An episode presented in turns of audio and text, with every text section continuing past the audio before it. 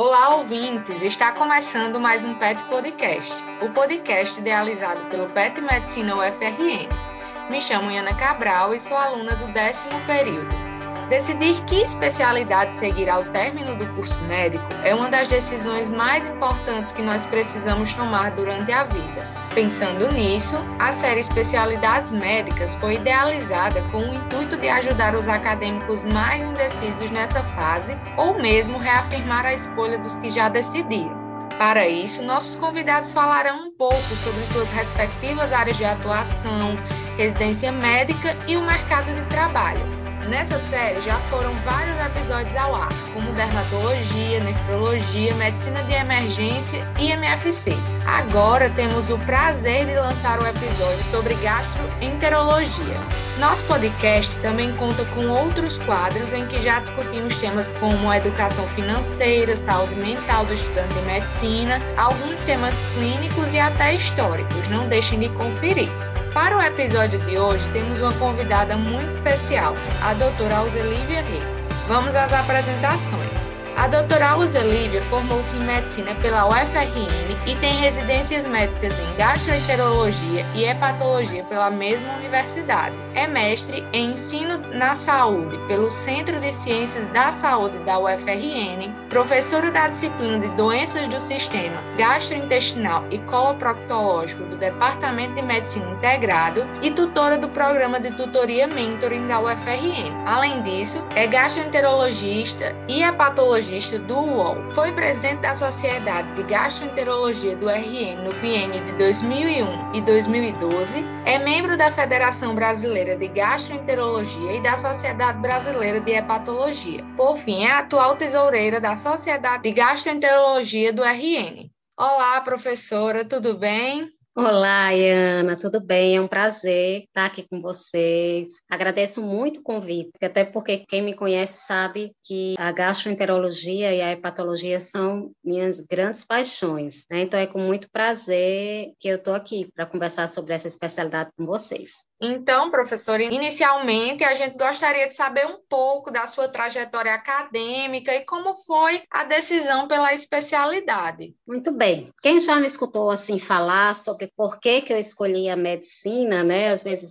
a professora Simone me chama muito para conversar com os alunos, né, do primeiro período na disciplina de ética, e elas sempre me perguntam isso, né? Como foi que eu escolhi a medicina e depois como foi a especialidade? Na verdade, eu acho que eu escolhi a especialidade no momento que eu escolhi o curso de medicina. Eu decidi fazer medicina, eu acho, porque assim, eu nunca me imaginei, não, não me lembro de quando eu pensei em fazer outra coisa que não a medicina, mas eu decidi fazer medicina e, e, e seguir de alguma forma, trabalhar de alguma forma com o trato gastrointestinal quando aos 10 anos de idade eu perdi meu pai com câncer gástrico. Então, como diz o professor Edilson, eu acho que eu escolhi a medicina para tentar lutar contra a morte. E pelo fato dele ter falecido em decorrência do câncer gástrico, eu muito cedo tive contato com essa doença e tive contato com profissionais também nessa área e que me inspiraram, como na época o Dr. Carlos Dutra, foi um dos professores da disciplina de gastroenterologia da UFRN. Quando eu iniciei, na verdade, ele já havia se aposentado, mas ele foi médico do meu pai. O professor Fernando Lisboa, que o operou, que hoje eu tenho a honra de trabalhar com ele. Ele foi meu professor e hoje eu trabalho com ele. E, e eles me inspiraram. Quando eu comecei o curso, eu me prometi, embora tivesse essa tendência, esse gosto, essa admiração por essa área, eu me prometi não me fechar para as demais, para que eu pudesse conhecer todas e aprender todas. E assim eu fiz, tentei aproveitar ao máximo todas as, as disciplinas, olhando com um possível olhar de atuação futura. Mas quando eu entrei no sexto período, na minha época, a gente pagava gastroenterologia, era disciplina de gastroenterologia, não é como hoje a disciplina integrada, né, com a cirurgia e com a coloproctologia, na verdade era só gastrohepatologia. Aí foi que realmente eu vi que era o que eu queria, né? Porque eu adorava, eu amava estudar, eu amava atender aqueles pacientes. E nessa disciplina eu conheci o professor Humberto Saconato, que na época era professor da gastroenterologia e é hepatologista. E aí foi quando realmente eu me apaixonei pela hepatologia. Ele também foi um grande inspirador para mim Né? Então, quando eu paguei a disciplina na época, no sexto período, foi realmente, eu, eu disse, eu não consigo me ver de outra forma, né? Mas, como eu havia me prometido no início, eu passei a olhar também as demais. Quando eu, eu paguei a disciplina de pediatria, aí eu também fiquei muito tendenciosa a fazer pediatria, né? Eu pensei até, ah, então acho que dá para fazer pediatria e depois gastropediatria, né? E fiquei entre essas duas possibilidades. É tanto que para fazer minha inscrição de residência, eu fiz no último dia. Aqui eu decidi fazer inscrição para gastro e eu fiz inscrição para pediatria em, Recife. Achei que isso ia resolver, disse, ah, onde eu passar eu fico. E aí eu passei nas duas e foi mais uma, uma decisão difícil, mas de última hora acabei decidindo pela gastroenterologia e não me arrependo, né? Como se tivesse feito pediatria, teria seguido a gastrohepatologia pediátrica. Foi essa caminhada. Eu realmente sempre gostei de estudar doenças, aliás, desde anatomia, fisiologia, fisiopatologia, enfim, adorava. Eu, eu lia, estudava como se eu estivesse lendo um livro, um romance desde sempre eu pensei nessa especialidade. Perfeito, professora, muito legal entender um pouquinho como foi essa sua caminhada até chegar na gastroenterologia. E aí, veredando por esse caminho, conte um pouquinho para a gente como é a dinâmica e a rotina da residência. Muito bem. Na minha época, quando a gente fazia é, prova para especialidade, a gente tinha até uma prova de acesso direto, mas estava incluída a residência de clínica médica. A gente precisava passar por clínica médica um ano, o que hoje é infecto, a neuro, né? A gente faz prova, fazia prova para gastroenterologia, tinha um ano de clínica médica e depois dois anos de gastroenterologia. A residência de gastroenterologia clínica é uma residência intensa, dinâmica, Veja que as doenças do sistema digestivo são muitas. Na verdade, o sistema digestório, melhor dizendo, ele é muito grande. A gente lida com doenças desde o esôfago até o reto, isso falando do tubo digestivo. Mas fora isso, a gente lida também com doenças do pâncreas, com doenças da vesícula, com doenças do fígado. Ou seja, e cada região dessa tem características específicas, obviamente, e doenças específicas e com sintomas muito específicos. Então, é uma especialidade, consequentemente, uma residência em que a gente vê muitas doenças com os mais diversos sintomas. É algo muito rico e, consequentemente, muito intensa. E também o que, eu acho bem interessante é que a gente, é, é, além disso tudo, de ter essas doenças no, no campo orgânico, há uma associação muito importante entre as doenças digestórias com o sistema nervoso central, o psique, né, com a parte emocional. O interessante na gastroenterologia é isso. Não tem como a gente lidar só com uma doença específica, porque a condição do paciente interfere muito nisso. Então, isso torna a, a especialidade muito fascinante muito interessante. É aquela máxima, né, que a gente sempre fala que a doença é uma coisa, o doente é totalmente diferente. Então, a doença, ela nem sempre ela vai se manifestar da mesma forma, depender do doente. Então, essa máxima se aplica muito na gastroenterologia. Então, é, é, tive esses três anos, inicialmente, um ano de clínica médica, dois anos de gastroenterologia. A gente tem é, ambulatórios, passa pelas enfermarias, a gente também é, passeia por outras áreas que tem conosco um vínculo muito estreito, por exemplo, a coloproctologia. Então, a gente também roda na coloproctologia, né, para ver as doenças anorretais, as doenças intestinais, principalmente colônicas, a gente roda, a gente passa pela radiologia para ver os exames, né, a, a, ultrassonografia, que é o dia a dia, né, um exame básico para a gente, a tomografia, a ressonância. A gente também passa pela patologia, ver todo aquele processo de preparação quando o material chega no setor de patologia, aquele processo de preparação, aquela análise das lâminas, o que é que é importante a gente ver e fazer essa relação com a doença, além da endoscopia digestiva, né, onde a gente aprende e treina também pela a urgência, né? A gastroenterologia, ela tem uma atuação muito importante na urgência no que diz respeito à endoscopia. O endoscopista atua na urgência, tratando aquelas situações de hemorragia digestiva, de impactação, de corpo estranho e assim por diante. Então, a residência ela nos permite passar por, todas essas áreas, né? Isso nos ajuda a definir o que a gente quer seguir depois, que linha a gente vai atuar mais, ok? Ok, então já continuando aí nossa conversa, e depois da residência, quais são os caminhos que quem inicia pela gastroenterologia pode seguir, as principais subespecialidades? Perfeito, a gastroenterologia tem uma gama de áreas de atuação. Quando a gente termina a gastroenterologia, a gente pode já terminar e ir para campo, atuar como gastroenterologista. Alguns serviços de residência médica têm um bom treinamento já durante a residência de gastro em endoscopia. A pessoa sai gastroenterologista, mas com a boa mão em endoscopia, e aí pode fazer a prova de título de endoscopia e atuar já com os dois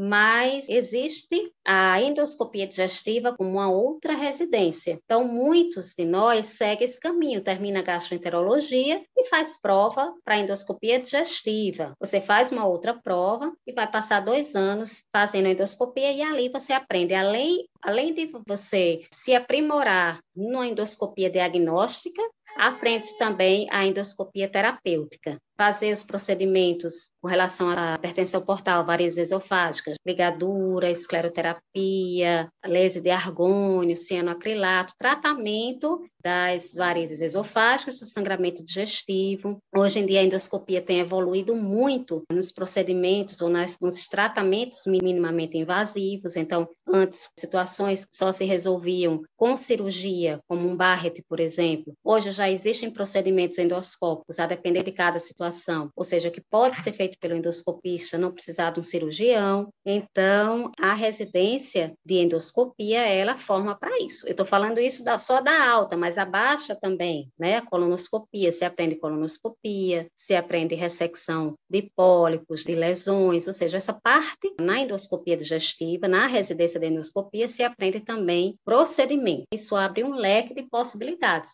Existem outros exames também, além da endoscopia, que seria a manometria, a pH-metria, né, a impedanciometria, ultrassom endoscópico, são outras possibilidades que o gastroenterologista e o endoscopista podem também lançar a mão. Uma outra área de atuação que tem um campo muito promissor, porque ainda somos muito poucos, eu falo que somos muito poucos, porque é a minha área de atuação, que é a hepatologia. Então, a hepatologia é uma área de atuação da gastro, uma subespecialidade, já foi uma especialidade médica, quando ela foi criada, ela era uma especialidade médica, depois ela passou a ser uma subespecialidade, que é para o tratamento, segmento, acompanhamento dos pacientes com doença hepática e associado hoje em dia ao transplante de fígado. Então, também, quem terminou a residência em gastroenterologia e quiser ser hepatologista, presta uma outra prova e tem um a dois anos de hepatologia, onde a gente vê no primeiro ano hepatologia clínica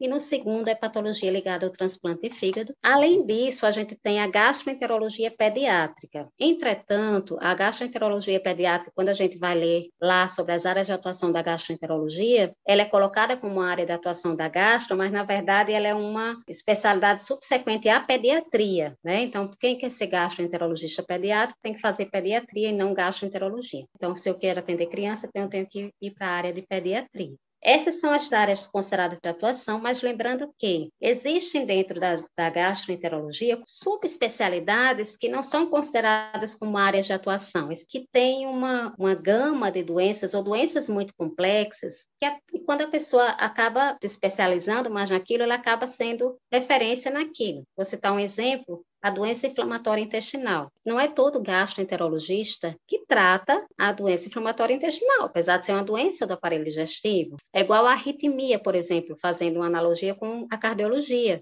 Então, tem essas áreas. Só que isso é uma questão mesmo de afinidade, não necessariamente tem subespecialidade, certo? Agora, passei pela residência, vou me expor ao mercado de trabalho. Como a senhora avalia a situação atual do mercado de trabalho? Está em expansão, está saturado, tem espaço? Excelente pergunta tem muito espaço ainda, né? No Brasil, existem mais de 6 mil gastroenterologistas associados à Federação Brasileira de Gastroenterologia. Entretanto, não são todos gastroenterologistas clínicos, tá? Porque a Federação Brasileira de Gastroenterologia, ela também engloba a cirurgia do aparelho digestivo, um pouco da coloproctologia, então muitos colegas cirurgiões acabam também se, se associando à federação, mas hoje existem 6.300 em médias associados, eu acho que disso talvez 5 mil gastroenterologistas, ou seja, não é um número grande. Se a gente vê que esses gastroenterologistas, a maioria, como a maioria das, das especialidades, se concentra nos grandes centros, então a gente vê que é uma área que ainda tem muito a ser explorado, principalmente no interior. Não digo nem só no interior do estado, no interior do Brasil. Tem muita possibilidade de campo. É tanto que nós formamos aqui no estado dois residentes por ano. E esses residentes, antes mesmo de terminar, eles já têm para onde ir. Isso eu falo em ambulatório. Endoscopia também, sempre tem muito campo. E uma área é pouco explorada aqui, tem muito campo, é a parte hospitalar. Nós, como médicos, mesmo acompanhando o paciente a nível ambulatorial, quando esse paciente interna, a gente não é obrigado a seguir esse paciente internado. Né? O hospital, na verdade, ao qual ele internou, ele tem que providenciar um, médico para acompanhar. Na nossa cidade, especificamente, e por que não dizer no nosso estado, existe uma deficiência muito nisso, porque a maioria dos médicos que atendem ambulatório, muitas vezes não tem tempo de acompanhar paciente internado. Então, quem gosta dessa parte hospitalar, os hospitais hoje têm muito interesse nisso, para dar suporte a esses pacientes que são internados ou para dar parecer. A gente tem ainda no nosso estado, falo com propriedade aqui, espaço e chamando a atenção para essa área hospitalar. Se eu falar em hepatologia, nossa, isso o campo abre muito mais ainda. Nós somos muito poucos no Brasil inteiro, acho que não chega a mil hepatologistas no Brasil inteiro a maioria no eixo Rio, São Paulo, alguns Minas Gerais e Rio Grande do Sul. Nordeste, pouquíssimos. Aqui em Natal somos cinco, né? Então a gente tem uma demanda reprimida muito grande. Basta ver a quantidade de pacientes que nos procuram no Hospital Universitário, que é hoje o único local que atende hepatologia pelo SUS do Estado. E também na rede privada, não existe hepatologista. Só existe hepatologista aqui em Natal. Não existe hepatologista em Mossoró, no Seridó, no Oeste. Então, para quem tem interesse de desbravar também o interior, seja em qualquer uma dessas três áreas, tem muito espaço. E aqui também, obviamente. Perfeito, professora. Tem outra questão que sempre é muito perguntada, se na especialidade há muita interferência de outras especialidades ou de outros profissionais, médicos ou não médicos. O que é que a senhora acha disso? Então, a gastroenterologia eu acho que ela é diferente de algumas outras que estão sendo mais invadidas, né? Entre aspas, a gente tem ainda um pouco da nossa individualidade. Claro, as doenças pépticas, elas podem e até devem ser tratadas por outras especialidades, né? Um clínico não há problema nenhum. Mas aquelas doenças mais específicas, como as doenças pancreáticas, até as próprias doenças hepáticas, as doenças gastrointestinais, uma diarreia aguda, obviamente, pode, deve ser tratado por outro profissional, um profissional da, da emergência, né, um clínico de uma unidade de saúde, mas uma doença esofágica, um Barrett, por exemplo, Múltiplas úlceras pode configurar um gastrinoma, então isso é mais para o gastroenterologista. Então, assim, eu acho que a gente ainda está conseguindo é, manter a, fechada nesse sentido, né? Obviamente, existem doenças na própria gastroenterologia que ela se ter, tem interseção com as doenças coloproctológicas, por exemplo, a própria doença inflamatória intestinal, ela pode ser tratada pelo gastroenterologista e pelo proctologista. Há uma interseção e a gente vê isso muito aqui no nosso estado, tanto no serviço público quanto privado. É, esse apoio né, mútuo entre o gastroenterologista e o proctologista, e até dentro da própria especialidade, por exemplo. Nem todo gastroenterologista, ele é patologista. Eles mesmo, o próprio colega gastroenterologista referencia para o hepatologista. Há muita interseção dentro da própria especialidade e com, e com especialidades afins, apenas, mas que se completam. Felizmente, a gente não tem muito essa invasão, não. Até de outras profissões, não. Entendi. E agora uma das minhas perguntas preferidas, parte muito da subjetividade, da experiência, né? A senhora acredita que tem um perfil para o médico gastroenterologista e se existe esse perfil, qual seria ele? Interessante a pergunta. Eu acho, como para um clínico. Então, primeiro, ele tem que querer gostar de clínica médica, gostar de ouvir, de tocar no paciente. Muitas das nossas doenças a gente pode diagnosticar numa boa história clínica e no exame físico. Tem que ter paciência, porque, como eu falei inicialmente, as doenças do aparelho digestivo têm muita interseção com a psiquiatria, né, que a gente chama das doenças funcionais, isso para o gastroenterologista clínico e o hepatologista. Para endoscopista, além disso, tem que ter uma afinidade, um, um, gosto por procedimentos, né? Eu nunca pensei em fazer endoscopia, eu não achava muito interessante, eu não me via no meu dia a dia ali em pé, manuseando aquele aparelho, mas tem gente que se realiza ali dentro, né? Então, seria mais isso. Certo. Então, a gente terminou o nosso bate-papo, nossas perguntas aí planejadas. Queria agradecer demais a sua disponibilidade e queria pedir para que a senhora deixasse uma mensagem final para os futuros residentes da gastroenterologia. Excelente. Eu quero agradecer essa oportunidade. Como eu falei inicialmente, eu adoro o que faço, nunca me arrependi das minhas escolhas. Se a gente puder colocar um pouco assim da parte financeira é, na questão, a gente tem um campo, como eu falei, muito vasto, mas obviamente, como toda especialidade é unicamente clínica, ela não tem um retorno muito grande em termos de valores, né? Mas se você associa isso um procedimento como endoscopia, você aumenta mais essa possibilidade. E assim, é, eu fico muito feliz quando eu escuto que alguém quer fazer gastroenterologia, porque é uma, como eu falei, uma especialidade apaixonante. A gente tem aqui em Natal, no estado, uma boa residência. A gente tem formado, graças a Deus, nos últimos anos, excelentes residentes que hoje, se alguém me pede uma referência, ah, me diga um gasto que atende tal convênio, eu fico feliz em indicar, é, porque a gente conhece então, pode ir para tal que foi meu aluno, é excelente, e coloco ali uma lista de opções, assim como endoscopista me perguntar, me diga um bom endoscopista aqui em Natal, eu digo para qualquer um, que são excelentes. Algo que eu não falei no início, mas a gastroenterologia, ela foi uma das primeiras residências aqui do estado, se não a primeira e formou aqui no estado a maior parte dos gastroenterologistas que aqui atuam. Grande parte é, alunos egressos da própria universidade, mas a gente também já formou colegas de outros estados, como Paraíba, Pernambuco, São Paulo, Ceará. Então, quem tem interesse em fazer gastroenterologia, eu estimulo eu sou feliz nisso, eu acho que tem campo. E se quiser conhecer mais o dia a dia, a gente está no hospital, tem o maior prazer de mostrar como funciona o serviço, como é o dia a dia, a gente está à disposição. Então, queria agradecer também a todos os ouvintes e pedir que deixem um feedback, compartilhem o episódio com os colegas e deixem sugestões de temas para os próximos episódios. Obrigada e até a próxima!